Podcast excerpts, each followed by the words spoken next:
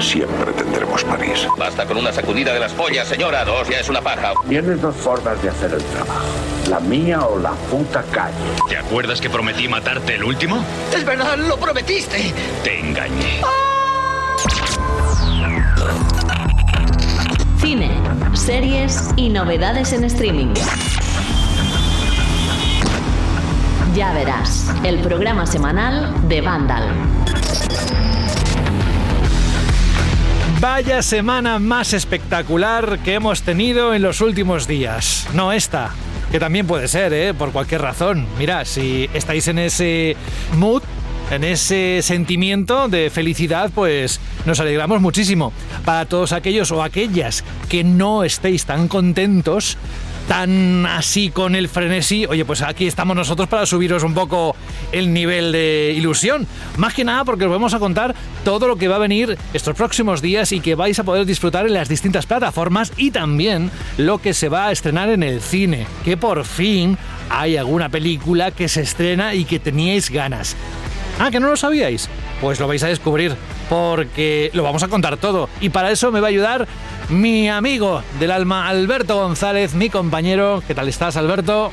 Muy buenas, José. Aquí estoy dispuesto a servirte y a proporcionarte toda la información que necesites. ¿Pero qué te crees? ¿Que estás, en, ¿Que estás en la mesa de, del rey Arturo? ¿Eres un caballero algo así o, o, o qué? Yo ¿Cómo va puesto- esto? Me he, puesto, me he puesto de rodillas, la mano del pecho. Madre estoy esperando que mía. me, ponga- me pongas la espada en, en el hombro, me hagas la cruz y todo. Yo ya me veo totalmente Mira. de caballero. Ah, yo me quedo Es igual, es que ni lo voy a repetir porque ya cualquiera que lo haya oído contado no es como estaba en tu cabeza. Es igual, ¿cómo estás? Oye, em, los Goya, ¿qué tal han ido? Luego lo vamos a contar, pero ¿o ¿disfrutaste de la gala? A mí lo que más me gustó es lo que todo el mundo sabe y es lo que ha recorrido como pólvora las redes sociales. Aparte es que ella me encanta como actriz, también como persona muy comprometida, pero es que es una incombustible, ¿eh? Sigourney Weaver. Fue un momento precioso, me encantó su discurso, me pareció de gran eh, educación eso de intentar hablar en español. No todo el mundo lo hace. Es verdad que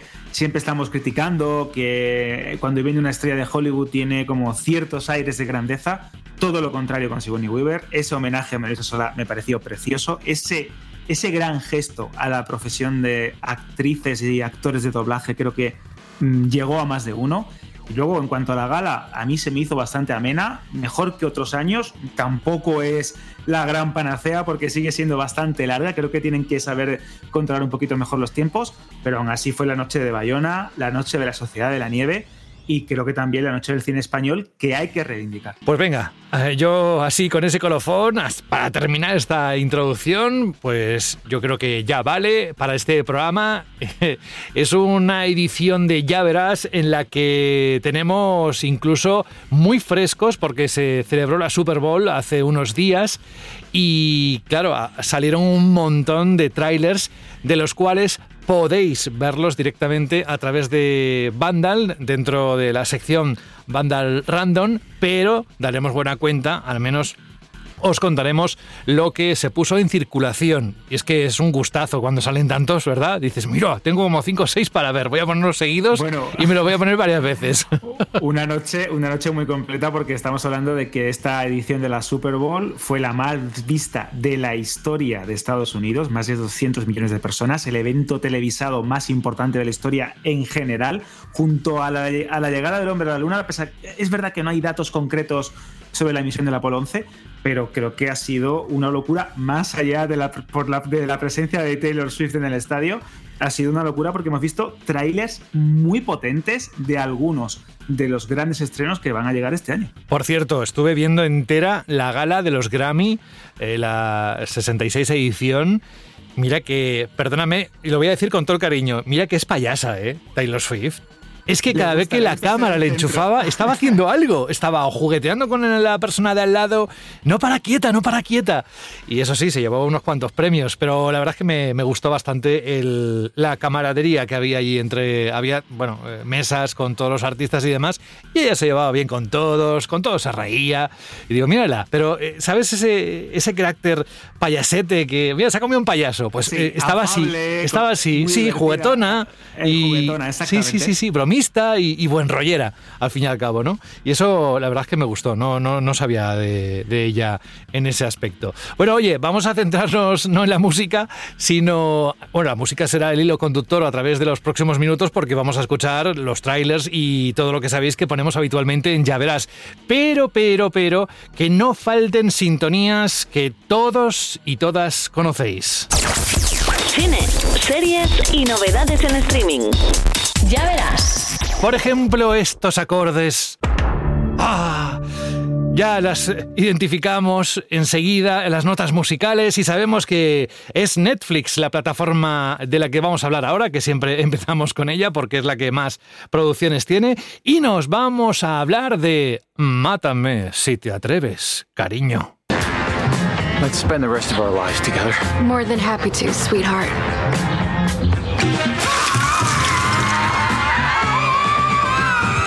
Esto. Esto huele a comedia, ¿o no? Huele a comedia con cierto toque de humor negro, porque esta producción, esta serie que se estrena el día 13 de febrero, nos presenta una circunstancia un poco particular, como una pareja acaba ganando un premio de lotería y acaba llevándolos a sufrir graves consecuencias porque empiezan a tramar planes el uno contra el otro para matarse, asesinarse y quedarse con todo el dinero de este boleto premiado. Esto creo que es como la broma que todo el mundo suele hacer si le toca la lotería. Pues me lo quedo yo todo, pues no vas a ver ni un duro, pero con un toque un poquito más macabro. Así que ya sabéis, Mátame si te atreves, cariño, el día 13 de febrero en Netflix. No confundir con Mátame camión, porque eso lo diríamos después de ver, por ejemplo, mmm, Pícaro, el pequeño Nicolás. Os voy a contar la historia de la persona que no era nadie y llegó a lo más alto y no debería haber estado ahí. Nicolás Gómez Iglesias, el joven de 20 años acusado de falsedad documental. Se hacía pasar por asesor del gobierno. Paradigma de la picaresca española. La historia no deja. Bueno, bueno, bueno, esto puede ser interesante, ¿eh? A ver, danos detalles cuando se estrena. Dinos de qué va. Dinos que, de qué que va no lo sabemos, ¿de qué va? Que no lo sabemos, exactamente.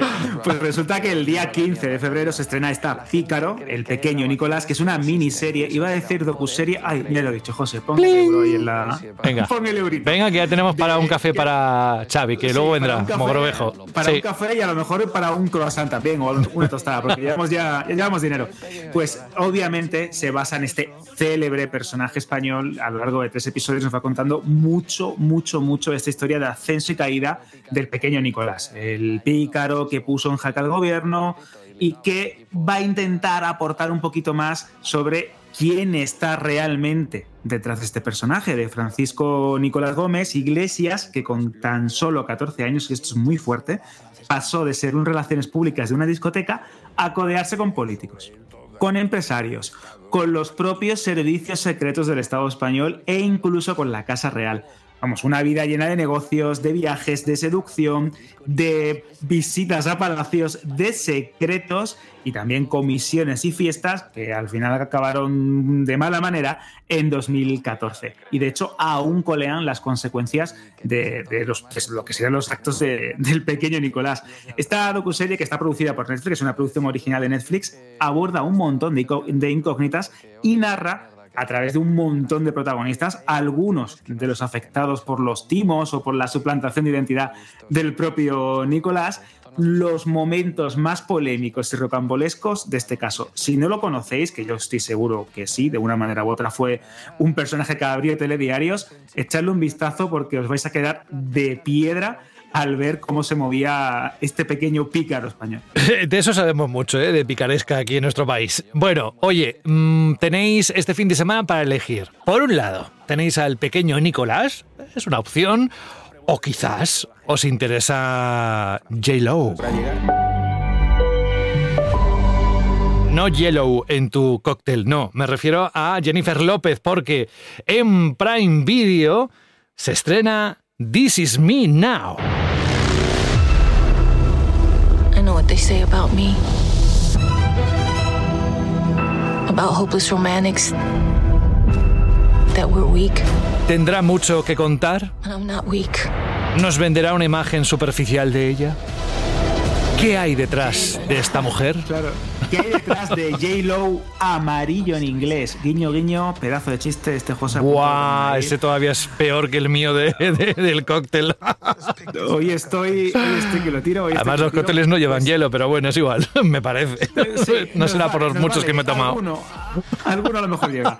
Bueno, este documental que lo podéis ver en Amazon Prime Video desde el día 16 de febrero es una visión íntima, musical y muy reflexiva. Ojo con este dato porque es algo que la propia Prime Video remarca en las promociones y en los trailers de, de este documental sobre la vida de J-Lo como artista, pero enfocada también en cómo los medios intentaron saber más de su vida amorosa, de su vida personal. Básicamente vamos a ver cómo J-Lo, como Jennifer López, una artista que creo que a día de hoy lo tiene ya todo hecho, no tiene que demostrar absolutamente nada, cómo se abre a nivel íntimo y cómo cuenta cosas que hasta la fecha habían permanecido inéditas o simplemente eran el blanco de los rumores de las revistas del corazón y de cualquier sitio web que busque cotilleos. J-Lo es una artista también que hay que dejar claro y de hecho este documental también va a ahondar en ello ha sabido reinventarse y adaptarse a los nuevos tiempos, porque ya no es solo una cantante y una de las figuras mediáticas más importantes, inició también una carrera en el cine con algún que otro altibajo, pero con comedias que funcionaron en, en taquilla, no como otras películas que también se la pegaron, y aparte vemos cómo en los últimos tiempos ha empezado a adoptar un rol de productora y ha tenido alguna que otra película que casi acaba con galardón y premio. Así que ya sabéis, el viernes 16 de febrero, This Is Me Now, un documental sobre J. Lo. Sí, pero la pregunta es, ¿sale Ben Affleck o no? Aquí. Por supuesto que Ah, sale Ben Affleck. vale, vale. Y de hecho, seguro Vale. que lo habrá obligado por contrato, que me lo estoy viendo venir. Vale, vale. No, eh, es importante que al menos se visualice, ¿no? Ese romance que están teniendo. Eh, primero estuvo con Marc Anthony, bueno, hace tiempo. Y lo que sí que recuerdo, y ya nos vamos directamente a la siguiente novedad de Prime Video, es lo mal que lo pasó Jennifer López cuando ella era una figura muy conocida, pero quería a toda costa meterse en el mundo de la música y presentó su primer disco en el que hay temazos, pero hay todo el apoyo de su discográfica, mm, invirtieron muchos millones y la primera actuación en la que tuvo que presentar el disco, que se hizo me parece que en Los Ángeles, en un, un sitio privado, etcétera, y con gente muy, muy selecta en la invitación, pues hubo algo que no sé si le impidió actuar o al final lo hizo con muchos nervios, lo recuerda, no sé si saldrá aquí, pero eso fueron los comienzos. Tenía mucho miedo a fracasar en el mundo de la música y fíjate dónde está hoy. Bueno, vamos a otra novedad. Si os digo Snow, si os digo Distrito 12 y si digo Panem, seguro que ya os habéis situado en los Juegos del Hambre. Pues bien, balada de pájaros cantores y serpientes llega a Prime Video. Señor Snow, con todo lo que ha visto ahí fuera,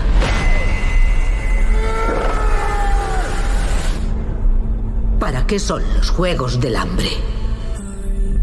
Es muy disfrutable, ¿eh? Quizás alguien pueda pensar, Alberto, de, uff, qué pereza ahora ver esta parte.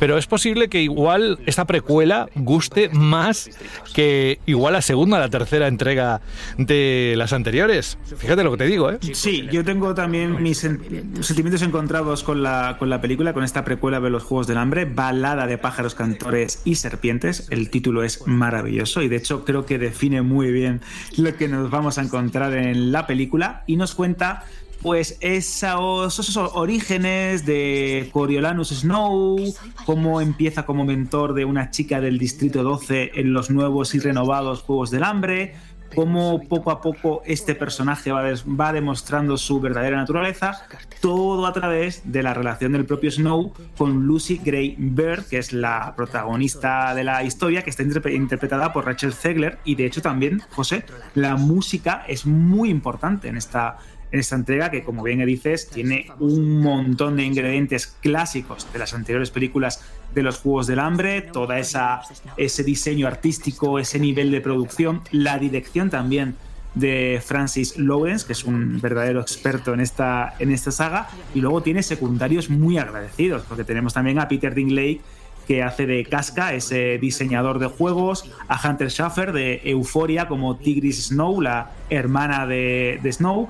Y creo que, ya te digo, hay cosas que me gustan mucho, otras que no me terminan de encajar, pero hay que reconocer que la historia es muy potente y que esta saga a raíz de esta película, de esta precuela, que salió primero, como sabéis, ¿no? en, formato literario, con Susan Collins, que es la, la, autora, etcétera, etcétera, funcionó muy bien en taquilla, unos 340 millones de dólares, teniendo en cuenta la inversión que no fue demasiado excesiva ni en la producción ni en lo que sería el porcentaje de promoción o la campaña de marketing, Lionsgate se quedó más que contenta y es bastante probable que a raíz de eso tanto la autora como Lionsgate empiecen a buscar spin-off y maneras de mantener este mundo de Panem, de este mundo de distritos y de juegos distópicos que creo que a, día de hoy sigue generando un gran interés en el público.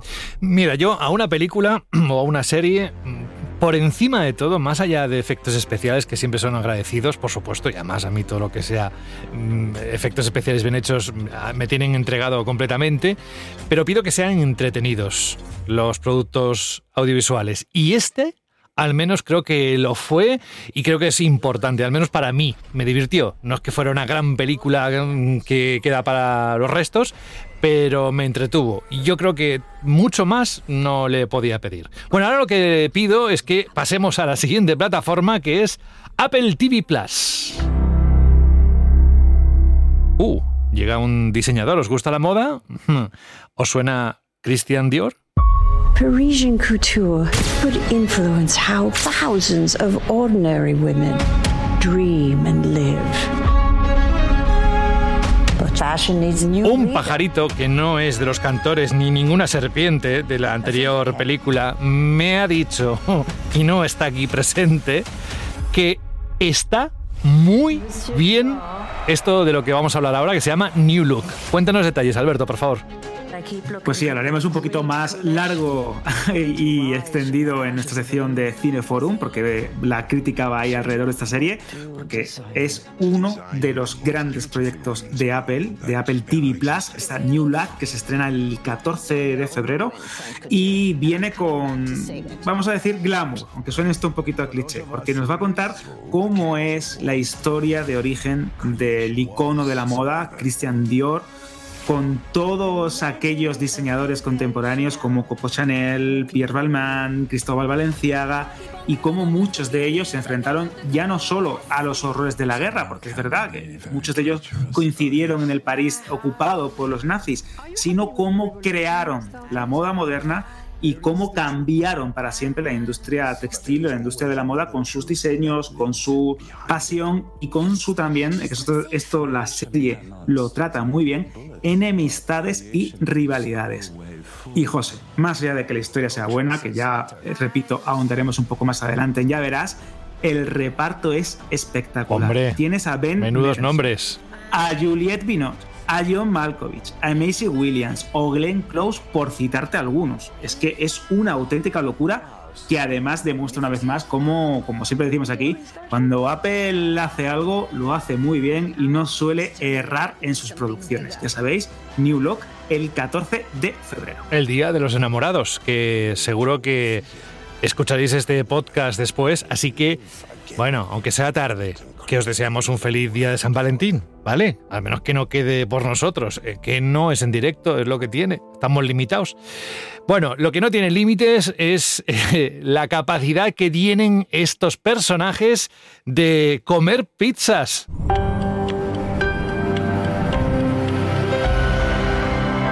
Ahí está el logo sonoro de Sky Showtime y Hola Ninja Turtles, Caos Mutante. Chicos, ¿dónde estabais? Lo siento, Splinter. Querían pillar pizza y he intentado convencerles de que no. ¡Rata traidora! no uses así esa palabra. 2023, tío. papá. Rata traidora. bueno, que las tortugas ninja en acción, ¿no? A ver, ¿qué nos cuentas de esta producción?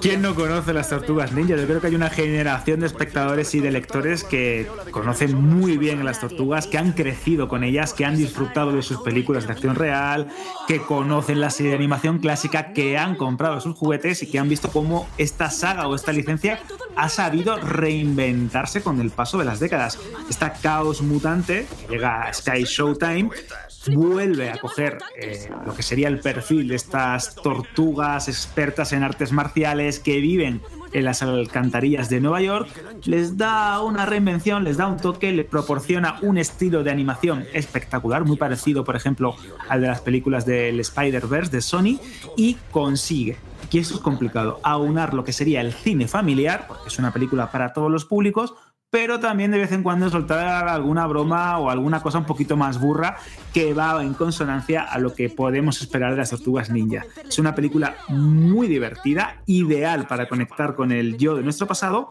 que ya está disponible en Sky Showtime. Ahí está la propuesta desde esa particular plataforma que no se prodiga mucho aquí. Nos gustaría que fuera más habitual contaros novedades, pero de momento ahí están las tortugas ninja y nos vamos a Movie Record. Mañana va a llover. Ya os lo digo. Esta es la película, o cuando antes al principio os dije, oye, que llegan producciones, cintas que estabais esperando. Me refería a esta, y es que Dakota Johnson no pinta mal en el tráiler, me refiero a la historia de Madame Web. Eh, venga, coged vuestras cosas. Vámonos.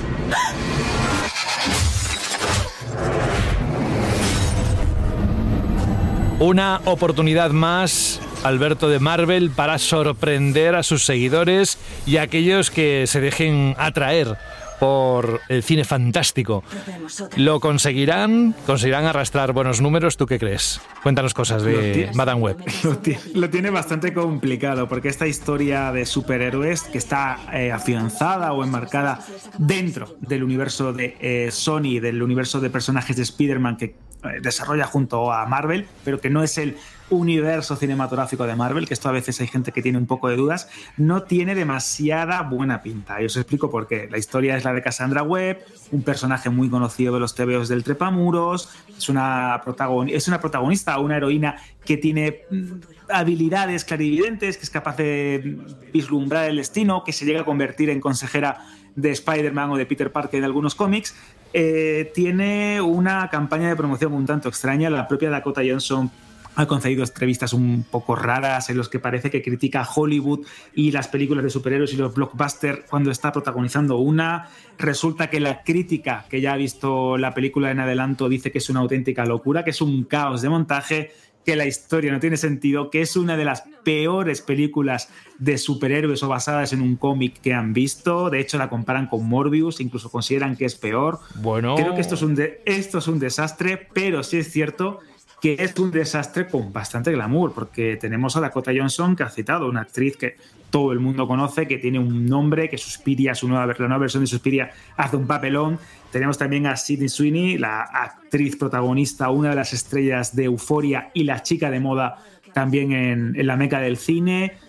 Creo que esto, José, va a acabar muy mal. Vamos a hablar mucho de Madame Web en, en Ya Verás. en su fracaso, ¿no? Exactamente, creo que me da me da esa impresión y aparte también demuestra que Sony Pictures, que es la que se encarga de sacar estas películas, creo que no termina de cogerle el punto a Spider-Man o los villanos o los aliados o lo que quiera hacer con este proyecto, porque Morbius no funcionó bien, fue un auténtico fracaso, Jared Leto sigue aún despertándose con pesadillas pensando en el vampiro de Marvel.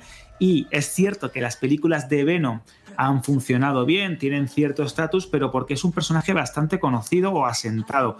Madame Web, eh, la citada Morbius, y no sabemos qué sucederá con Kraven, el cazador, que es con Aaron Taylor Johnson, que puede ser un éxito o no pero no termina de coger el punto a, este tipo de películas Sony. Veremos qué ocurre con la cinta, igual hasta nos sorprende y todo, aunque a mí es lo que me gusta de Ya Verás, porque creéis que yo hago los guiones, creéis que yo estoy en la redacción de Vandal Random para enterarme de estas cosas, me entero como vosotros cuando hacemos la grabación de que me cuente, mira, esta que tú pensabas que iba a estar bien, pues todo lo que nos ha contado en un momento que se ha quedado, ¿sabes? Pasado a gusto, ¿eh, Alberto?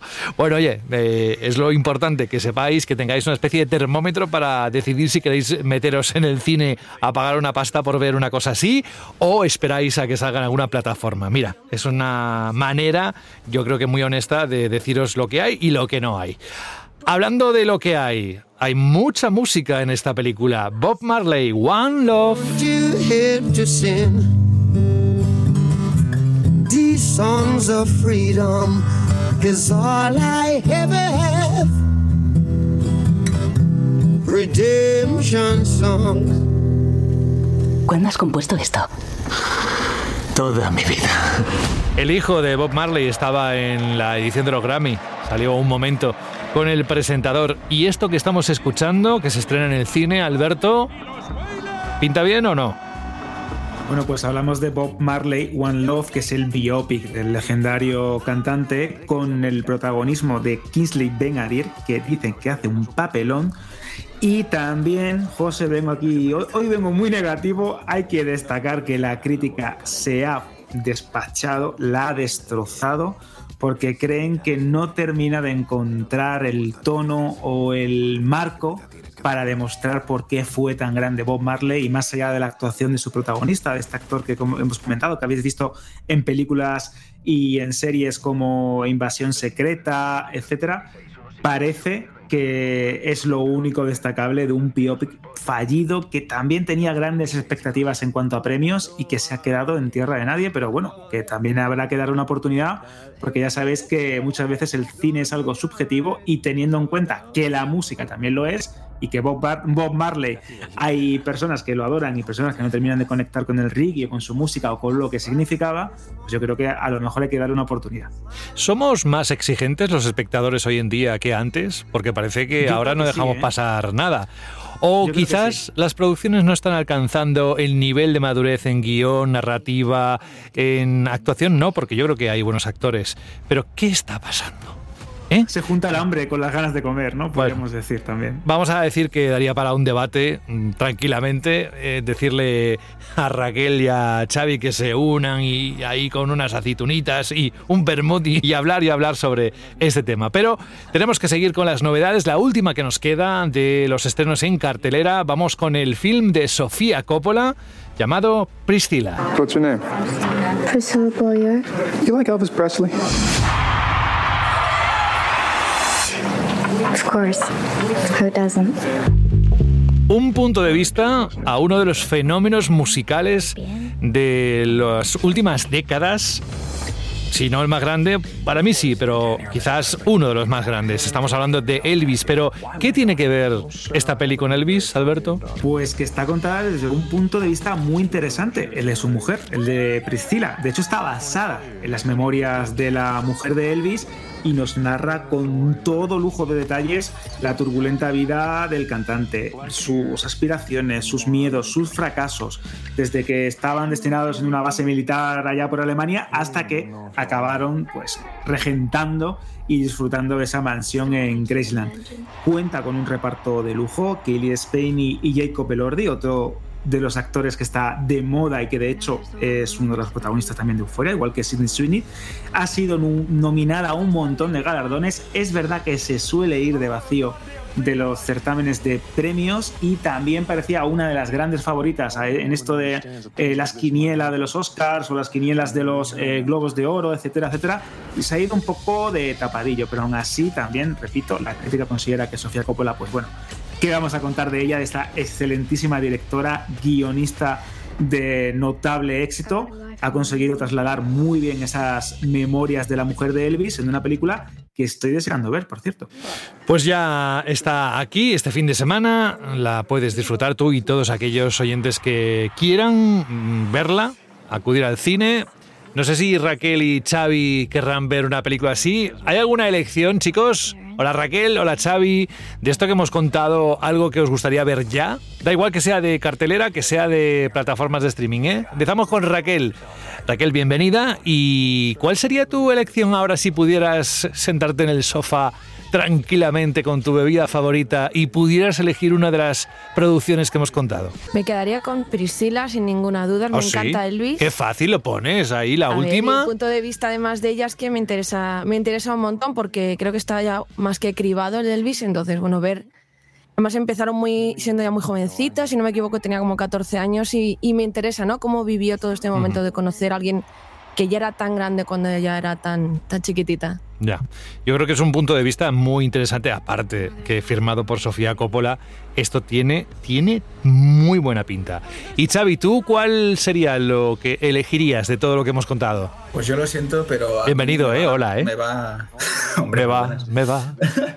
A mí me va la polémica y la morralla y yo, Madame Web, no me la pierdo ni, ni por nada del mundo. Yo me- vamos, eh, compro 27 entradas si hace falta y me quedo solo en el cine viéndola. Claro, para luego ahí tener cosas que cascar, ¿no? vale, vale. O sea, Comentarlo con vosotros. Sí, sí, no, ya, ya. Luego a través de la web, ¿eh? es que esta película, es que fui con unas expectativas, no se cumplen. Es broma. Venga, vamos a repasar la actualidad con titulares. Empezaremos con los Goya, como es lógico, y con un gesto de esos que hacen que una actriz internacional sea más grande por su personalidad, que incluso supere a su yo profesional, que es enorme, gigante. Estoy hablando de Sigourney Weaver. Y como aquí nos gusta poner en situación, vamos a escuchar un trocito en el que creo que es lo que más se ha estado escuchando estos últimos días del paso por los Goya 2024 de una actriz del calibre de Sigourney Weaver. Qué profundo honor estar aquí esta noche con todos vosotros. Now, here, I must mention my friend Bill Murray, who always tells me my acting is so much better dubbed in Spanish. Um, eh, disfrutad la noche, mis amigos. Ahí estaba. Y te digo una cosa, Alberto. Yo, a este homenaje a María Luisa Solá, la persona que dobla la voz de Sigourney Weaver desde hace muchos años, la tuve durante varias tardes haciendo unos jingles. Y es que cerraba los ojos y se me ponían los pelos de punta. Imagínate pensar que al otro lado de la pecera, en una radio, en el locutorio, estaba sentada en ese momento o Sigourney Weaver o, yo qué sé, Susan Sarandon o alguno de los personajes, que es que esta mujer, voz que pone, ese personaje es que lo, lo, lo, no solo lo borda, es que lo eleva de categoría. Yo soy muy, muy fan de María Luisa Solá, entre otros grandes dobladores de nuestro país. Es que es maravillosa. Es para mí, y aunque suene esto un poco ñoño, un poco naif o inocente, es la voz del cine. Ya sabes que eh, adoro a James Cameron, adoro Aliens, adoro Alien, adoro el personaje de Ripley, me encanta esta saga y adoro a Sigourney Weaver. Eh, es la protagonista de algunas de mis películas preferidas, ya no solo Alien, también eh, Los cazafantasmas o en el caso más reciente Avatar y escucharla, disfrutarla en español es todo un lujo. Y es cierto esto que dice Bill Murray, que enaltece su ya de por sí buen trabajo, porque es una gran estrella. Y este Goya internacional, este homenaje tan sentido que hizo ella a María Luisa Solá, y ahora que cuentas esta anécdota, pues demuestra que es una gran profesional de- del mundo del doblaje creo que dice mucho de ella como estrella de Hollywood, como persona, porque todo el mundo que ha trabajado con ella, o los directores, actores y actrices que han podido compartir con ella, aunque sea un poquito de tiempo en, pantalla, destacan que es una gran profesional, muy exigente, como, como suelen ser los grandes profesionales del mundo del cine, pero es una gran profesional, es muy humana y cada vez que está en el set de rodaje o está en la promoción de una de sus películas, que suelen ser también grandes eh, taquillazos o muy importantes, demuestra porque es eh, Sigourney Weaver y hasta qué punto ¿no? puede llegar a, dejar legado y marca en todas aquellas personas que han tenido la suerte de trabajar con ella, compartir pantalla con, con esta actriz. Y qué lástima cuando la vemos desaprovechada como otras grandes figuras como ella. Cuando intervienen en superproducciones donde dices es que no te pega nada, es que no vas a poder aprovechar tus dotes dramáticas, tus dotes de actuación. Y es quizás lo que antes decíamos, que echamos en falta esas pelis donde la narrativa, y pero sobre todo donde los actores o actrices como ella hacen que sean peliculones. Pero bueno, pasaron más cosas en los Goya 2024, vamos a repasar rápidamente. Voy a ir muy rápido, José, porque ya sabemos que a estas alturas sabéis que la Sociedad de la Nieve de Bayona, que parte como favorita, pues pocas sorpresas al respecto. El film producido por Netflix se llevó los premios de mejor película, mejor dirección o mejores efectos especiales, entre muchos otros. De hecho, ha recibido reconocimiento en más de 12, perdón, en 12 categorías diferentes, lo cual, y esto es curioso, la convierte en una de las películas más reconocidas en la historia de los premios Goya, eh, detrás de Mar Adentro en 2004 y de Ay Carmela en el año 90, si no me equivoco.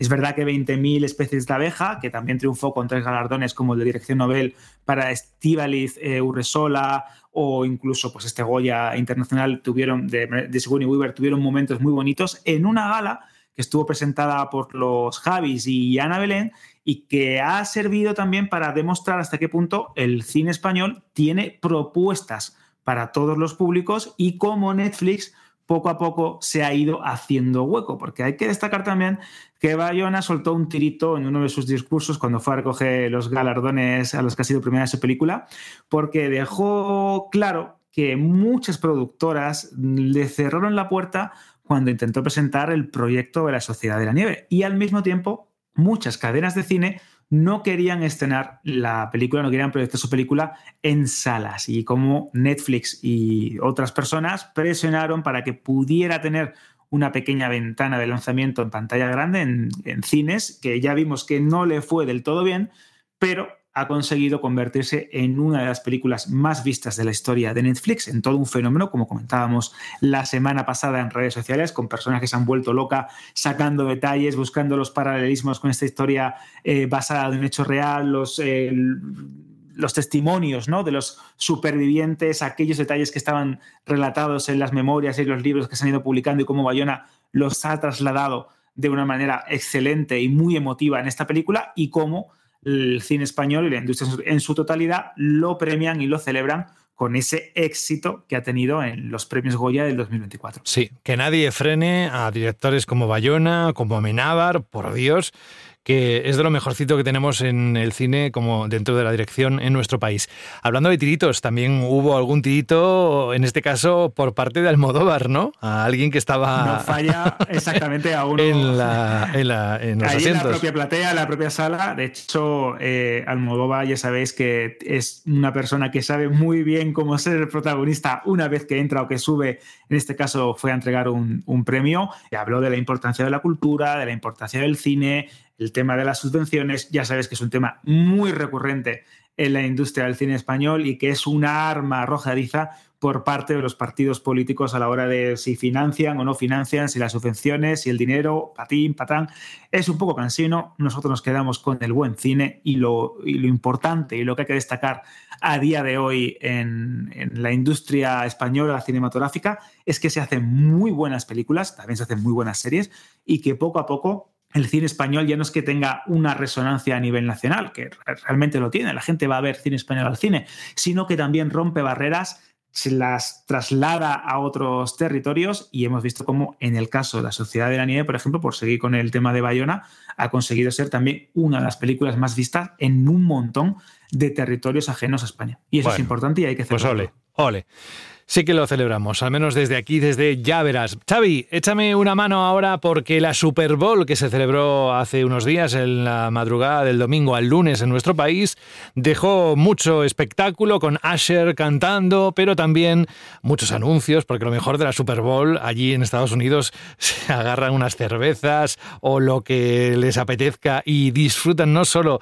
del partido, de la final, sino también de todos los trailers y de todos los anuncios épicos que van pasando por la televisión. En este caso, hablando de lo nuestro, de los trailers, hay unos cuantos que se pudieron ver por primera vez y que teníamos muchas ganas. Cuéntanos. Pues sí, la verdad es que fue una sorpresa con el tema de los trailers, pero bueno, el que petó la noche de verdad fue el tráiler de, Deadpool 3, que hace nada, justo cuando estamos eh, aquí en directo, se ha confirmado que el tráiler que se publicó en la Super Bowl es el, más visto de todos los tiempos en 24 horas. Tiene ahora mismo 365 millones de reproducciones, o sea que es una absoluta barbaridad. Se nota que la gente estaba esperando como agua de mayo la nueva película de El mercenario Bacazas.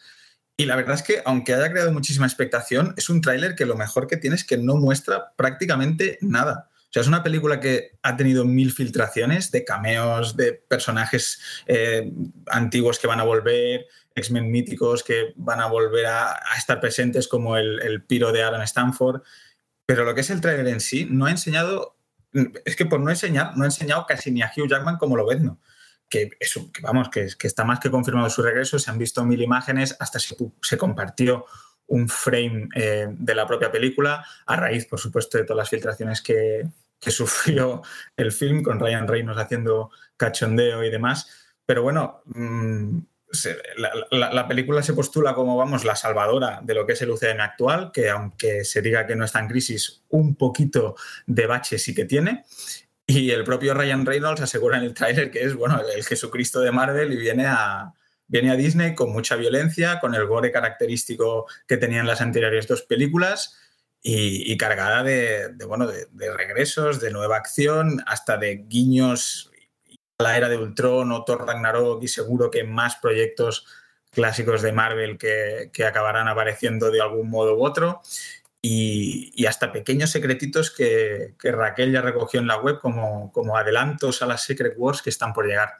Y en principio, si no hay más retrasos ni problemas, la película se estrena, José, el 26 de julio en cines. Eso es, si nada pasa, porque ya sabes que a última hora igual puede haber un cambio o vete tú a saber. Hoy en día, como siempre me ha dicho mi madre, que yo me reía porque cada vez que hacía algún tipo de plan me decía, bueno, ya veremos. Cuando llegue el día ya veremos. Pues casi prácticamente hemos llegado a ese punto de, bueno, espérate cuando estemos cerca, que todavía no me lo creo. Bueno, aparte de Deadpool 3, que estoy de acuerdo contigo en que estaba muy esperado, aparte que es que el Reynolds es mucho Reynolds y teníamos muchas ganas de verle de nuevo, hay más trailers que merecen la atención de nuestros espectadores y que pueden ver, recordemos, dentro de Vandal Random. Por ejemplo... El Reino del Planeta de los Simios, la nueva entrega de, bueno, la nueva película de la saga de los simios en general, que se supone que va a iniciar una nueva trilogía de películas, situándose varias generaciones después de la historia de César, que fue el protagonista de la trilogía de Matt Reeves, que lo petó en taquilla, en crítica y en todo. Vamos, es probablemente de las tres que componen la trilogía son de las mejores del planeta de los simios que se han hecho jamás. Y en esta nueva entrega eh, tenemos un repertorio nuevo de protagonistas, una nueva historia que sitúa a un tirano como absoluto antagonista del, film y a un simio, digamos, nuevo que eh, está un poco, eh, se encuentra en crisis porque ve que los de su especie están empezando a torturar a los humanos y eso no le gusta. Y bueno, empezamos ya un poco a ver los dilemas que Tim Burton eh, estableció con su criticada película con, con, con Wahlberg como protagonista, con un reparto increíble. Y bueno, veremos a ver si esta nueva entrega tiene la misma fuerza que tuvieron las anteriores.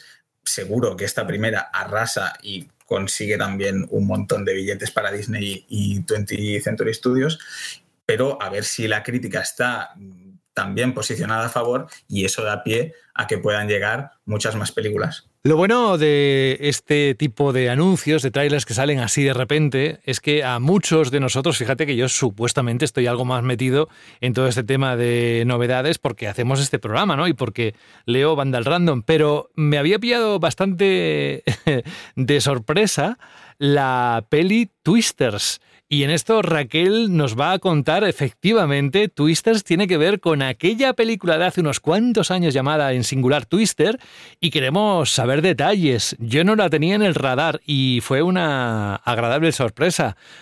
Raquel, ¿a ti qué, qué, te pareció? Efectivamente pasamos de una calamidad ¿no? para la humanidad a otra, que son los tornados.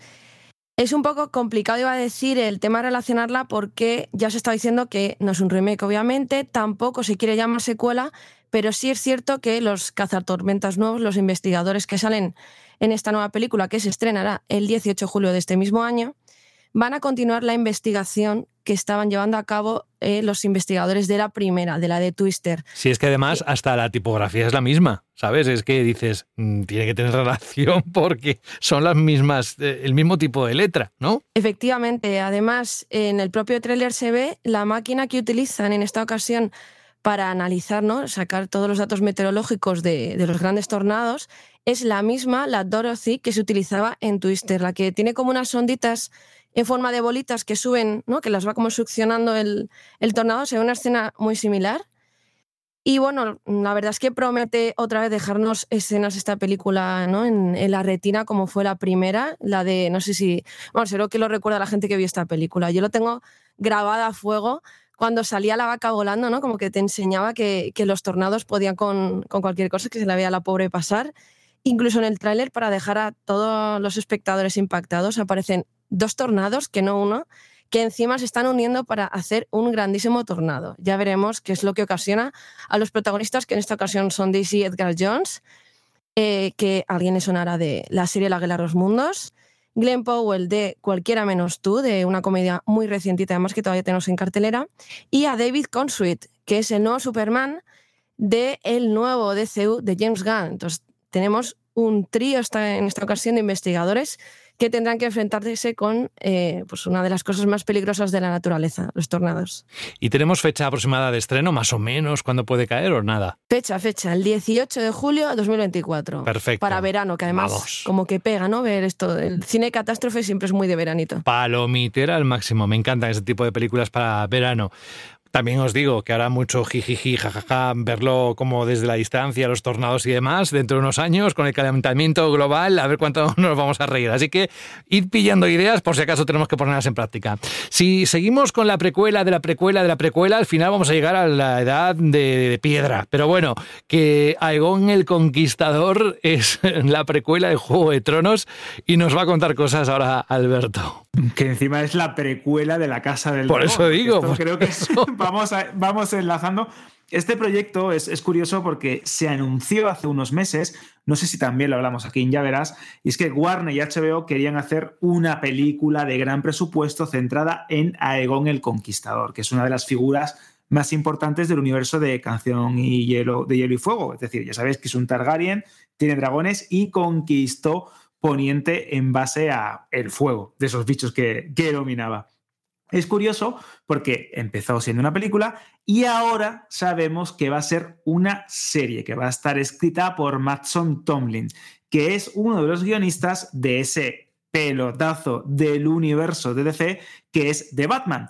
Y esto es una buena señal. ¿Por qué es una buena señal? Porque HBO y Warner va a intentar, y esto es, hay que destacarlo, seguir construyendo todo ese universo de spin-off de Juego de Tronos que han ido cimentando y plantando semillas poco a poco. ¿Y por qué este proyecto, esta serie de televisión para HBO Max o Max, que se llamará dentro de poco, es interesante?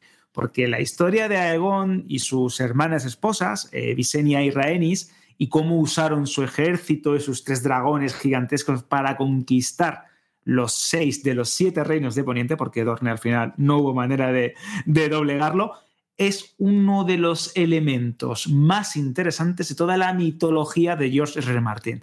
Si sale bien, está con esta cruenta guerra en la que Aegon I se convierte en el primer rey de Poniente, se hace un buen casting y se dota de ese diseño tan espectacular a nivel de producción que tienen las series de HBO centradas en Juego de Tronos o Canción de Hielo y Fuego, creo que aquí hay algo que creo que puede ser un auténtico pelotazo. La Casa del Dragón ha funcionado muy bien, ha sido un éxito, nadie esperaba que después de tantos años eh, sin Juego de Tronos iba a atraer tanto público. Creo que en mi, en mi opinión es una mejor serie incluso que Juego de Tronos y si vuelven a repetir fórmula tenemos ingredientes que ya saben que funcionan y tienen el presupuesto y un buen guionista como es en este caso, creo que tienen los ingredientes para petarlo una vez más en el streaming.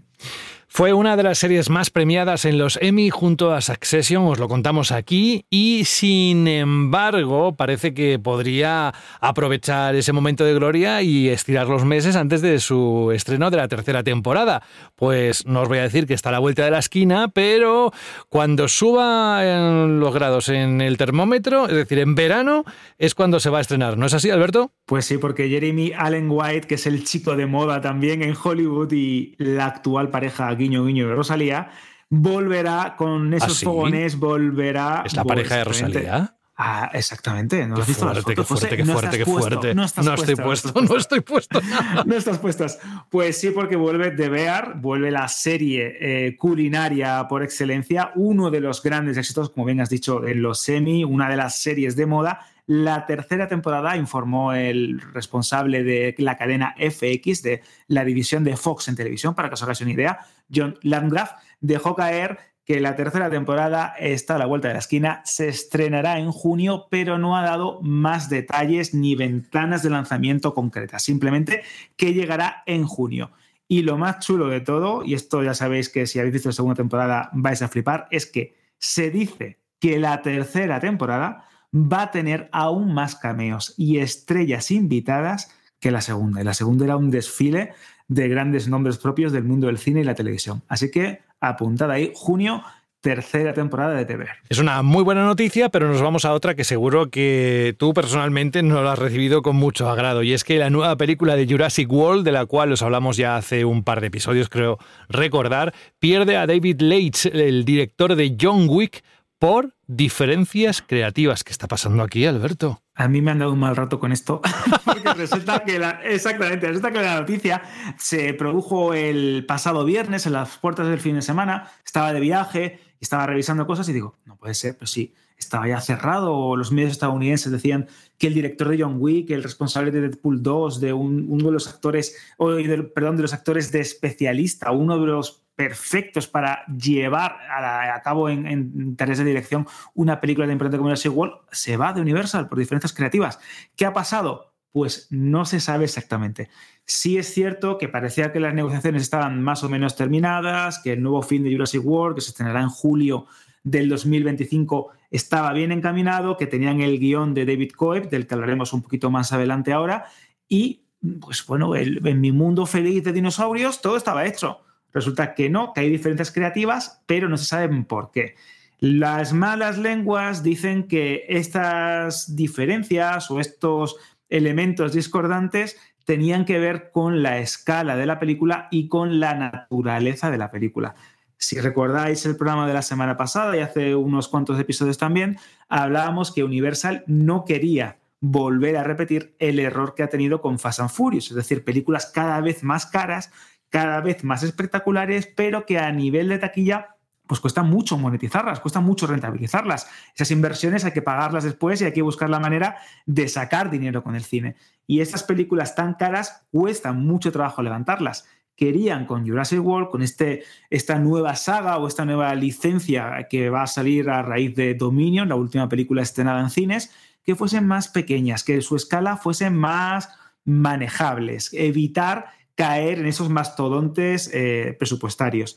Y parece que Leitch tenía otra idea, quería hacer una película más grande, más habituada a lo que él está también acostumbrado a hacer en cine, y al final pues ni Universal ni él han llegado a un acuerdo, y sí es cierto que pese a estas diferencias irreconciliables a nivel creativo, la partida del director ha sido amistosa. Así que a lo mejor también tenía otro proyecto, no le ha terminado de cuadrar estos dinosaurios de Universal y ha decidido salir por piernas antes de que fuese un, una bestia demasiado complicada de manejar. Y esto lo hemos puesto hoy en random y enlazo con la siguiente noticia, y es que hay filtraciones de más o menos cómo va a ser la película. Es cierto que a nivel de guion, a nivel de argumento o trama, no se sabe con exactitud qué va a contar, pero sí es cierto que el guion de David Coeb se ha basado, por lo menos inspirado en cierta manera, en esa obra maestra de Carpenter que es 1997, Escape de Nueva York. ¿Qué nos contaba esa película? Pues un futuro posapocalíptico en el que Nueva York se convertía en una especie de prisión y lugar en el que no se podía visitar, estaba como aislada después de un evento catastrófico, un terremoto, y había tribus, el presidente acababa ahí con su nave, con su, perdón, con su avión estrellado. ¿Qué nos da pista del argumento de Jurassic World, esta nueva película? Pues que es bastante probable que vayan por ahí los tiros. También se dice que va a fomentar el terror, que quiere que los dinosaurios sean otra vez realistas y que no sean criaturas de medio adorno en un escenario bonito o en, una, en un paisaje como estaba ocurriendo en las últimas películas y que sean verdaderos antagonistas para unos protagonistas, que esto sí es cierto también, no van a ser los mismos ni de Jurassic Park ni de Jurassic World. Quieren que sean nuevas caras conocidas, pese a que también no quieren cerrar ningún tipo de puerta con respecto a cameos de Chris Pratt, de Brice Dallas Howard, Sam Neill, Laura Dern o Jeff Goldblum. Así que ya tenemos algunos detalles. Otra cosa importante, y ya finalizo por si quieren comentar Raquel y Xavi, y es que el diseño de producción de la película ya habría comenzado. Y esto es curioso porque parece que eh, no tienen director, que tienen una fecha de lanzamiento prevista para, de estreno para el año que viene, pero ya han empezado a trabajar en efectos especiales, en diseño de dinosaurios y demás. Pues sí, creo que Universal va a, toda, toda, a toda prisa con esta, con esta película porque quiere mantener viva la licencia Jurassic World, la licencia Jurassic Park, que es una de las más importantes. No olvidemos que son 6 mil millones de dólares en taquilla entre todas sus entregas. Y esto no se puede dejar a la ligera, no se puede olvidar y hay que mantener viva hay que mantener los dinosaurios pese a que están extintos. Como decía Alberto, yo la verdad es que espero que, estas filtraciones sean verdad en cuanto un poco no la temática, lo que va a ir esta nueva película de, de Parque Jurásico, porque además pienso que tenía una deuda pendiente de mostrar más lo que son dinosaurios en territorio urbano. Recuerdo Mundo Perdido cuando estaba el, T-Rex entre edificios, la escena con el pobre, el pobre perrito que está en el jardín. La escena también que está, eh, ¿no? que hay como esa especie de lucha con un autobús. Y son cosas que siempre he querido ver, que, se me quedó en, la retina. Entonces, bueno, si van a hacer una película centrada en eso, yo estoy totalmente dentro. Y de verdad que pongo una velita ahora mismo para que efectivamente este sea eh, la trama y la película en general. Sí, la verdad es que una trama así sería un puntazo me preocupa un poco que David Leitch se haya ido así mm, de una major porque quiere decir que muy buenas noticias detrás del tema dirección no hay.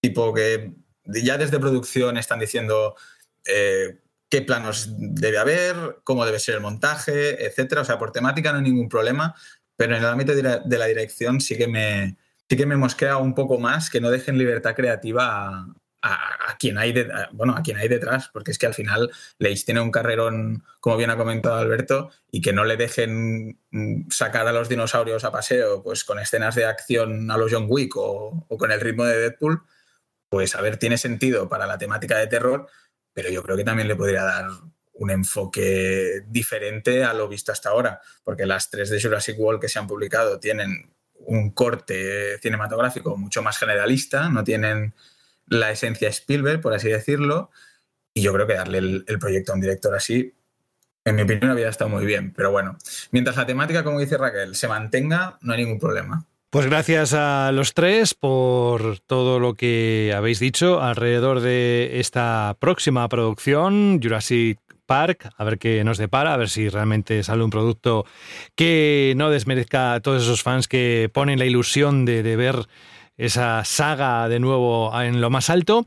Vamos con otra saga, con otra IP muy conocida. Estoy hablando de Predator porque fue uno de los grandes éxitos en 2022. De hecho, tras su éxito de La Presa, Disney, Hulu y 20th Century Studios quieren continuar e ir a tope con la saga del cazador más letal del cine. Por tanto, Predator regresará al cine con dos nuevos proyectos, una secuela de La Presa y una producción ambientada en el futuro cercano llamado Badlands. Nos cuenta más Raquel. Efectivamente, además tendrán, eh, compartirán director, que es efectivamente el director también de, Presa, de, de, Predator Presa, la que fue todo un éxito, que es Dan Ratzenberg, creo que lo he dicho bien. Era difícil, ¿eh? Sí, sí, ¿eh? lo tengo aquí apuntado porque digo, hay que decirlo bien su nombre. Que ha sido elegido además para grabar la última temporada, eh, la temporada final eh, de Stranger Things y también fue el encargado de grabar el piloto de The Voice, así que tiene bastante experiencia ¿no? en, en momentos, por así decirlo, sangrientos y de, de impacto. Recordando además esta película, la de The Predator's Prey, fue un bombazo que siguió, ¿no? Y un poco como limpió la mancha de lo que fue The Predator de 2018. Además, fue un cambio total para la franquicia, porque tenemos una única protagonista, está, o sea, transcurre la acción en el año 1719, que son 300 años antes que la película original, y además cambiamos eh, de tener unos soldados ¿no? totalmente armados hasta los dientes que se enfrentan a una de las criaturas, o por no decir la criatura más mortífera del universo, la única parte de Ripley eh, capaz de eh, plantar cara a los xenomorfos de Alien. venimos de una película en la que el mítico, mítico perdón, Schwarzenegger y Carl Withers le plantaron cara ¿no? a Predator. Y tenemos en la que fue presa pues, una chica comanche que con armas artesanales y con bastante ingenio le planta cara con, buenísimos eh, resultados. Y regresando a la noticia, por no perderme, ¿no? hacer una crítica de esta fantástica película, poco más hay que decir lo que has comentado de una eh, será directamente una secuela de Predator Prey o de Predator Presa y la otra película que se llama Badlands estará eh, basada, ¿no? La acción transcurrirá en un futuro cercano, pero la verdad es que no tenemos más datos que eso, más que también la secuela volverá a la protagonista además. Eh, la actriz Amber Midhunter volverá a enfrentarse a este alienígena.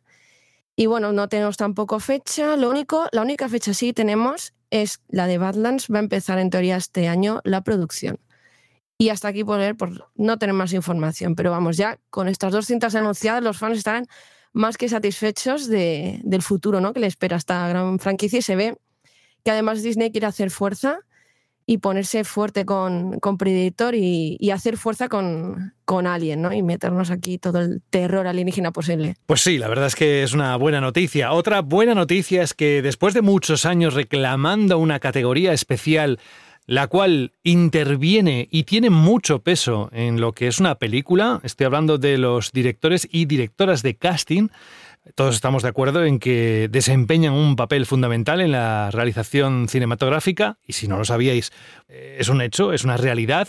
Pues bien, la Academia, los miembros de la Academia han anunciado de los Oscars que estos prestigiosos premios entregarán a partir del 2026 una nueva categoría que ha sido muy pedida por la industria desde, como dije antes, muchos años, Xavi. Sí, la verdad es que ya son unos cuantos años que la industria lleva pidiendo que por favor, que por favor se reconozca a los directores de casting, a aquellas personas detrás de eh, seleccionar a los actores y actrices que van a dar rostro a una película. Hay que decir que eh, estos directores lo que hacen es eh, proponer a los mejores artistas para las películas. Luego al final, por ejemplo, el director desde el ámbito de producción se puede cambiar de opinión, que no sería la primera vez que porque un director ha tenido problemas con X persona, pues no ha terminado saliendo.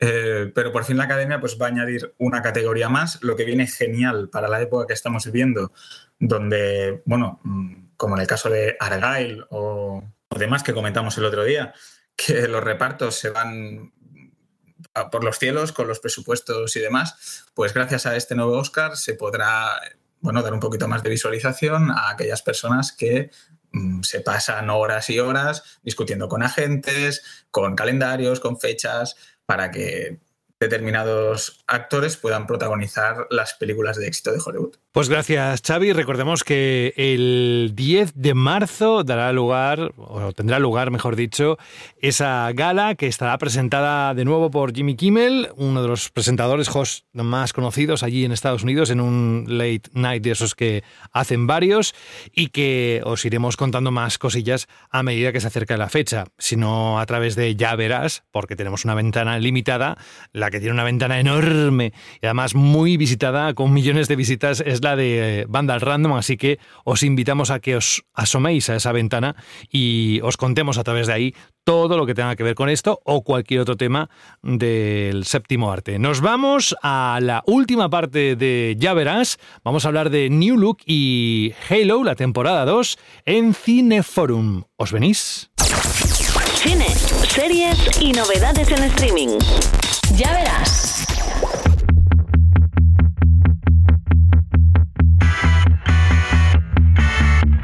Así a simple vista, desde luego, son dos géneros completamente distintos, Alberto, el que propone New Look y el que propone Halo en la temporada 2, pero no significa que alguien como tú, como Xavi, como Raquel o como yo podamos disfrutar los dos porque nos puedan gustar. Así que vamos a descubrir si entre nuestros oyentes también hay algún adepto a o bien New Look o bien a esa segunda temporada de Halo. Empezamos con New Look. Antes has hablado de ello, tiene que ver con la moda y a partir de aquí el micro es tuyo. ¿Te acuerdas que siempre estamos remarcando una y otra vez que Apple TV Plus, y de hecho también lo hemos hecho al principio del programa, elige muy bien sus estrenos, sabe muy bien cómo otorgar calidad o ofrecer algo distinto en el mundo del streaming, que cada vez es más competitivo, en el que cada vez existen más plataformas o llegan más contenidos a los portales de vídeo bajo demanda. Pues esta New Look es la nueva serie histórica, protagonizada por, como decíamos, por Beth Madelson, por Juliette Binoche, que llega el 14 de febrero a Apple TV Plus y que demuestra una vez más que es otro, otro, otro, otro pelotazo de la manzana. Eh, hemos podido verla en adelanto. Os vamos a contar qué nos ha parecido sin spoilers, porque no queremos tampoco chafar ninguna de las sorpresas de esta serie. Y sucede algo muy curioso, y es que, eh, al igual que hemos visto con Fundación o con la reciente Los Amos del Aire, que también hablábamos en Ya Verás, saben otorgar en Apple un toque cinematográfico a todos y cada uno de sus productos. Y esto para mí es importante porque te da la sensación de que estás viendo una serie, o en este caso una historia eh, con base histórica, muy cuidada, que no se puede comparar a otros tipos de sucedáneos que están o que son más habituales en otros portales de streaming que también están rodeadas de mucha pompa, de mucha publicidad, a veces incluso de grandes actores, pero que no llegan a satisfacer esa sensación de estar viendo algo que va a dejar huella. Y con The New Look, que es una serie notable, muy entretenida y con una factura, repito, impecable, sí sucede. Em, nos cuenta, sin ahondar demasiado en lo que sería la historia principal, cómo eh, rodada en su totalidad en París, que eso también es un plus muy importante, cómo fue la historia de Christian Dior, de Coco Chanel y todos sus contemporáneos durante el periodo de la Segunda Guerra Mundial. Está ambientada esta serie de Apple en la capital francesa durante la ocupación nazi y aboga por mostrarnos con todo lujo de detalles el momento del siglo XX cuando la moda cambió por completo y pasó de ser algo más o menos rutinario a establecer un nuevo orden, a cambiar por completo su jerarquía y a presentar lo que a día de hoy consideramos como moda, como alta costura o como estilo o como lo queramos definir. De hecho, eh, la serie, en el preciso instante en el que Dior empieza a ascender a la fama, alcanza unos momentos de absoluta brillantez a la hora de presentar cómo se crea un vestido, cómo es la interioridad o las interioridades de una casa de moda o de una casa de costura. Una auténtica pasada. Es verdad que em, todo esto, eh, todo este ascenso de Dior coincide también al mismo momento lo que podríamos considerar la caída de Chanel, que también fue una eh, mujer muy innovadora en el mundo de la moda, también un auténtico icono de la belleza y un auténtico icono del destino, pues cómo se van entrelazando estos dos caminos, el de Dior y el de Chanel, al mismo tiempo en el que tenemos también pues, el de Pierre Balmain, el del gran rival de Dior, Cristóbal Valenciaga. Eh, de verdad, José, es una serie con mucha clase, con mucho estilo, aunque esto parezca un lugar eh, común y todas esas visiones del taller, del esfuerzo que se ponían en todas y cada una de sus ideas, de los diseños, de los proyectos, es una auténtica pasada. Mendelssohn está brillante, demuestra que es un actor todoterreno, que es capaz de pasar de un registro a otro, te puede hacer una película como Star Wars, te puede hacer una serie como Secret Invention y al mismo tiempo un papel bastante complejo como el de Dior. También quiero destacar el siempre eficiente John Malkovich, la genial y brillante Juliette Binoche, que es una auténtica eh, fuerza descomunal del mundo del cine y también de la televisión, y también los papeles de eh, Emily Mortimer, que también seguro que conocéis por otras series como eh, The Newsroom o un montón de películas también de gran nivel, a Glenn Close, que también no creo que haga falta presentarla a estas alturas, y a la actriz de Juego de Tronos, Maisie Williams, como Catherine Dior, que creo también hace un papel muy, muy bueno. Así que, en definitiva, podemos decir eh, que esta serie, pues no es que sea la mejor serie del mundo, ni sea una obra maestra, pero es una serie brillante, notable, que tiene momentos muy buenos y pese a que tiene algunas decisiones artísticas un tanto discutibles, que no van a ser del agrado de todos, tiene elementos también que creo que hay que destacar. Y uno de ellos es la banda sonora, que hace una cosa muy curiosa, que está producida por el ganador del premio Grammy y amigo de Taylor Swift, eh, Jake Antonoff, y es que coge canciones clásicas y de la época y las reversiona o las vuelve a, grabar con artistas modernos como Florence and the Machines, Lana del Rey, eh, Nick Cave, eh, Perfume Genius. Y hay algunos temas clásicos de la época que suenan de una manera tan bonita con estos nuevos arreglos y estas nuevas voces que yo creo que consiguen precisamente ese estilo que le quiere dar Apple de eh, una obra temporal que fusiona el pasado con lo nuevo y que nos demuestra cómo es el, mundo de la moda, cómo se germinó el mundo de la moda de que hoy disfrutamos. Eh, de verdad, eh, New Look, pues creo que apuesta por una fórmula fresca que denota que está sin lugar a dudas hecha a medida y que demuestra una vez más, a riesgo de caer y sonar un poco repetitivo, que Apple elige muy bien sus producciones y que les otorga un cariño, un mimo y un estilo totalmente único que a día de hoy muy pocas plataformas son capaces de llegar a mostrar. Yo te quería preguntar, Alberto, por el tono de la serie, porque la verdad es que me llama muchísimo la atención la, temática. Yo sé que no soy especial fan de la, mona, de la moda ni, ni, nada por el estilo, pero ¿va un poco en la línea, por ejemplo, de La Casa de Gucci o es más una comedia rollo Emily in Paris o similar? Es un, es un, estilo muy particular, porque es cierto que es una serie dramática que aboga mucho por lo que serían las interioridades, los miedos, las dudas, por cómo el clima también fomenta que, estas genia que estos genios ¿no? desaten toda su creatividad. Tiene algún que otro momento, eh, podríamos decir, humorístico, pero no es una serie especialmente enfocada hacia la comedia ni tampoco un dramón que sea lo suficientemente duro como para que te plantees tu existencia viendo la serie. Creo que navega muy bien en ese estilo, que sabe ser un drama histórico, pero al mismo tiempo tener algo de ligereza, como comentaba con el diseño artístico, con la elección sonora, para que no sea demasiado pesado y tenga exactamente las proporciones que tiene que tener el patrón de una serie que puede encantar al que disfruta ¿no? con el mundo de la moda, con las interioridades del mundo de, la confección de, las, eh, de los grandes trajes, los grandes vestidos que han marcado a toda una generación y obviamente la industria de la moda, y al mismo tiempo con ese público que quiere un entretenimiento algo más ligero para pasar el rato y disfrutar pues, con grandes actores haciendo de personajes muy importantes en, lo que sería el mundo de, o la industria de la moda. Pues oye, si sale John Malkovich, esa mena y sale en San Valentín, yo ya no te pido nada más, ¿eh? Uy, uy, uy. Venga, vamos. si, no sé si Raquel quiere comentar algo más sobre New Look, si no, nos pasamos al otro punto dentro del Cineforum, que ya he comentado que es Halo, un género completamente distinto, que queremos comentaros cómo el jefe maestro vuelve otra vez a enfrentarse al Covenant. lo podemos ver en el tráiler, podéis ver la serie. En fin, ¿qué nos puedes contar Alberto o Xavi o Raquel sobre esta segunda temporada? ¿Cómo está yendo? A mí me gustaría que empezara eh, Xavi con ella porque fue uno de los grandes defensores de la serie en su primera temporada cuando estaba... Nótese el tono. Fue uno de los grandes defensores.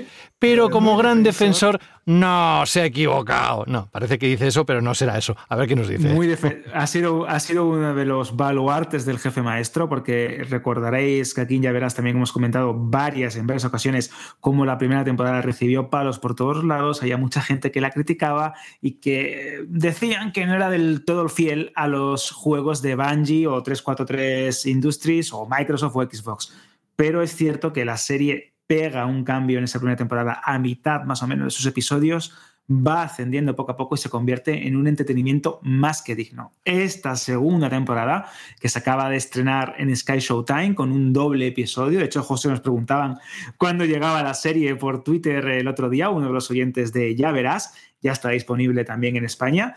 Y esta segunda temporada, si ya hacía cosas bien la primera, en esta segunda se eleva por completo la apuesta y tenemos una historia que está pensada para encandilar a los fans de la saga de videojuegos de acción en primera persona. ¿Por qué? Porque vamos a ver todo el asalto a Reach, el planeta de la humanidad que será atacado por el Covenant. Y Xavi, por favor, quiero que me cuentes, quiero que me confirmes qué te han parecido estos dos primeros episodios. Te lo puedes suponer teniendo en cuenta que yo soy defensor de causas perdidas.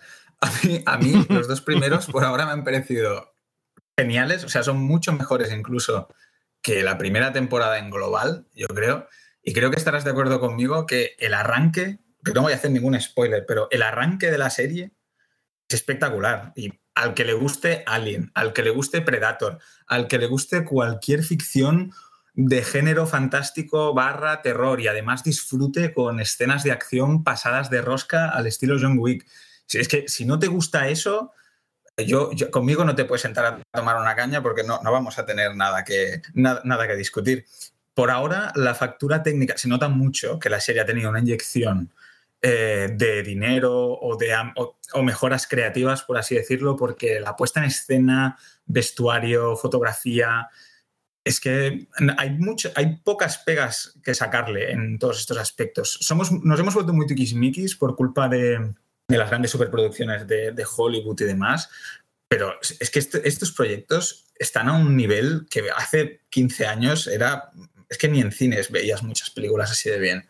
Y la verdad es que mantiene una calidad por ahora en lo que es historia. O sea, si, si te gustan los juegos, evidentemente, y si has ido más allá y has leído un poco cómic, novela, etcétera, y además ya has ido un poco más allá como yo, te has metido en podcast, foros y demás para ver eh, qué más se puede rascar a la historia del jefe maestro, que por cierto está muy bien llevado por Pablo Schreiber, que es el, protagonista. Eh, aquí yo creo que es que es un, es un disfrute constante. Yo creo que ha sido un acierto el quitarle el casco al jefe maestro y darle un tono más humano a los Spartans para que el público pueda conectar también con esas emociones que sienten los soldados de élite en este caso, que están creados solo para misiones imposibles y para salvar el mundo y para ser súper, súper humanos. Claro, es que creo esto, Xavi, que llevas muchísima razón, fue uno de los aspectos más criticados de la primera temporada, esto de quitarle el casco al jefe maestro, es arrebatarle eh, el, toque de icono, el halo de icono, nunca mejor dicho, que tiene el personaje, porque los videojuegos no habla, porque los videojuegos apenas eh, muestran emociones. Ya, pero es que es un videojuego. En este momento, cuando estamos dentro de un lenguaje de visual, en este caso una serie de televisión de gran presupuesto, producida por Paramount, etcétera, etcétera, tienes que buscar un nexo de unión con el espectador y la única manera de que se llegue a identificar con el protagonista o llegue a conocer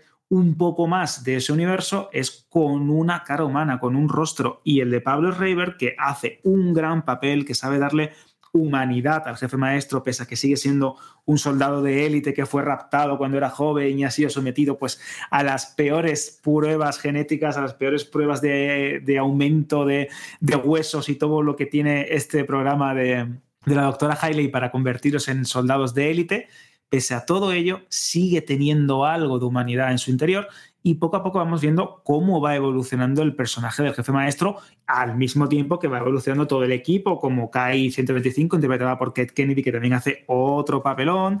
Y creo que esta idea, que al principio chocaba mucho porque arrebatabas un poco ese, ese, sentimiento de el jefe maestro está por encima de todos y de los marines y de la humanidad y es como una figura inalcanzable, totémica, de hecho también lo es en la serie y se juega con ello, creo que ha sido, una un, ha sido un gran acierto a la hora de tratarlo a nivel narrativo, a nivel argumental. Y es que este inicio, como bien dices, esa secuencia de apertura del primer episodio, ese segundo capítulo donde vamos viendo un poco más las interioridades ¿no? de la UNSC, de la ONI, de, la, de las diferentes ramas eh, de todo este universo de, Halo, que como bien has dicho tiene un lore y un legendarium, o como lo queráis llamar, muy interesante, plagado de novelas, de cómics, de historias paralelas que van enalteciendo un poco más el legado de los juegos de Xbox.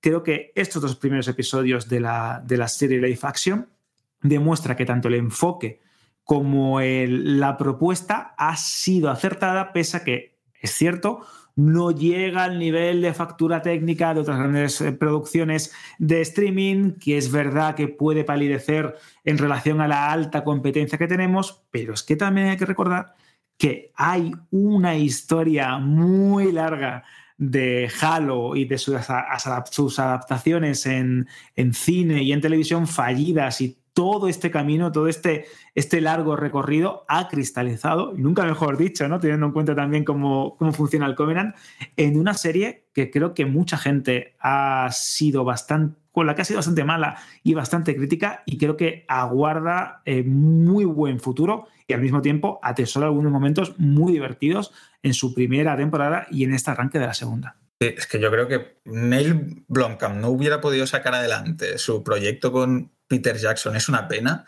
pero yo creo que tampoco nos podemos quejar de lo que tenemos, porque es, muy interesante lo que comentabas con el tema de cambiar de lenguaje lo que es la historia de Halo, porque pasa con todos los proyectos o con prácticamente todos los proyectos que saltan de videojuego a cine y es que el lenguaje cambia por completo, es decir, tú aquí ya no controlas a los personajes, tú no estás metido en la historia, digamos, de forma activa estando tú en los combates, explorando, eh, hablando con NPCs. Aquí te lo tienen que contar de otra forma. Entonces, que el jefe maestro se hubiera quedado con el casco puesto y simplemente repartiendo estopa a diestro y siniestro, pues a ver, le quitas prácticamente toda la gracia a lo que es Halo ahora mismo, que para mí tiene un drama metido, no con calzador, porque eso, nada, lo, lo tiene metido tan bien, es que para mí está mejor hecho que las escenas de acción, que repito, que no están para nada eh, mal hechas. Entonces, yo creo que es uno de los pilares ahora mismo de Paramount en lo que es televisión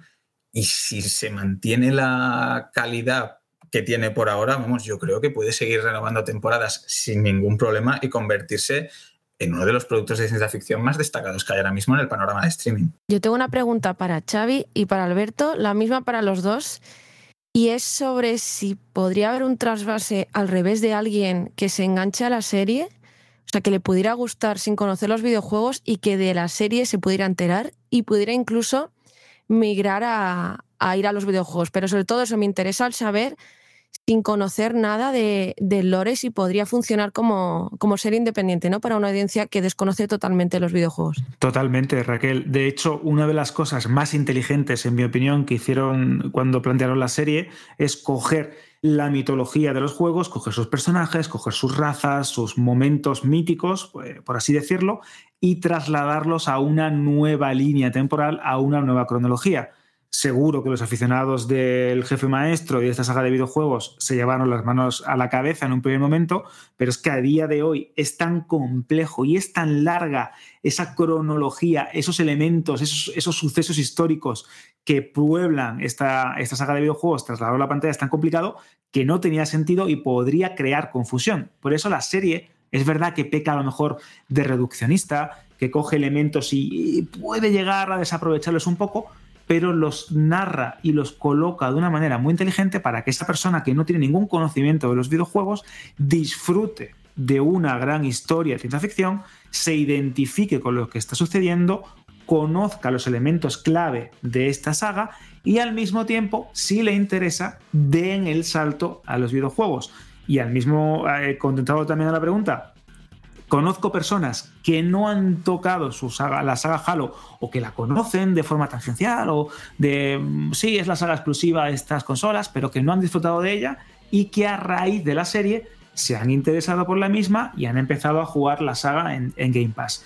Quiero decir que esto también es un movimiento inteligente de Microsoft. Es verdad que la saga eh, Halo es una de las multimillonarias, de las más vendidas de la historia de los videojuegos, pero al mismo tiempo también este producto ayuda a que mucha gente se reenganche y que la descubra. Así que creo que también en ese aspecto la saga permite, o esta serie permite presentar al público una licencia muy importantísima que creo que tiene muchísimo recorrido y que como bien ha dicho eh, Xavi, si todo va bien, se puede convertir en uno de esos puntales de Paramount Plus o de Sky Showtime en nuestro país que necesita a todas luces nombres propios y un catálogo potente de cara a competir en el atiborrado mundo del streaming. Ha sido más que interesante, sobre todo lo que es interesante y a mí lo que me encanta, supongo que estáis de acuerdo conmigo, es tener tantas opciones.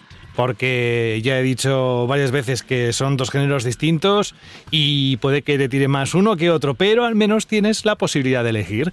Y espero, hablando de elegir, que nos elijas la próxima semana cuando volvamos con más novedades, con más chistes malos de Alberto, con más comentarios mordaces de Raquel o incluso con algún que otro sollozo del bebé de Xavi. Aquí puede pasar de todo, ya verás. Ah, bueno, y algún chiste mío malo también, vamos, eso puede casi hasta estar garantizado. Lo que nos vamos muy contentos de haber cubierto pues esta hora casi y media de información en Ya verás que podéis ampliar absolutamente gracias a estos tres grandes monstruos, dicho con todo el cariño, ¿eh?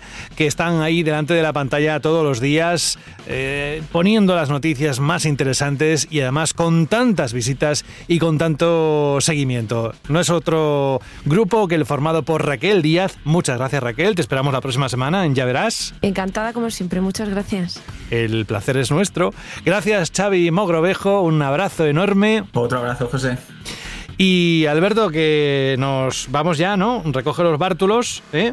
Y si quieres puedo hablarte como Sigourney Weaver, pero no lo voy a hacer porque si yo tengo que hablarte en inglés, seguro que me queda muchísimo peor que lo que ella hizo en español y al menos como tú dijiste antes, lo intentó, que eso siempre es un puntazo. Sobre todo una estrella en el firmamento de Hollywood como Sigourney Weaver. Que antes hacías títulos, yo me quedaba con la peli Copycat, que no es que sea gran cosa, pero a mí me gustó mucho. Oye, que nos vamos, ¿no? Nos despedimos.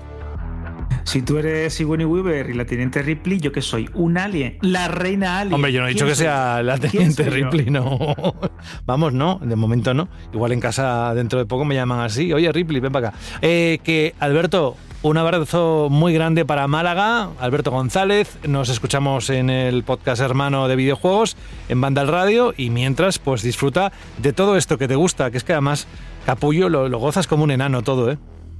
Que es mi sueño, es mi sueño, hablar de algo que me gusta. Yo creo que esto es la aspiración de cualquier persona con dos dedos de frente. Y la semana que viene tenemos sorpresas, el regreso de una sección muy esperada y puede que alguna crítica interesante. Así que ya sabéis, ya verás en vuestras plataformas de streaming de audio preferidas. Un abrazo, José. Nos vemos la semana que viene. Adiós. Adiós. Y nos deja además con ahí con el hype por las nubes. No se puede pedir más. Sí, teneros ahí, teneros todos los programas, porque eso es un auténtico lujazo. Lo hacemos por y para vosotros. Así que nada, un saludo de José de la Fuente. En unos días volvemos y disfrutad del cine, las plataformas, de todo. Adiós.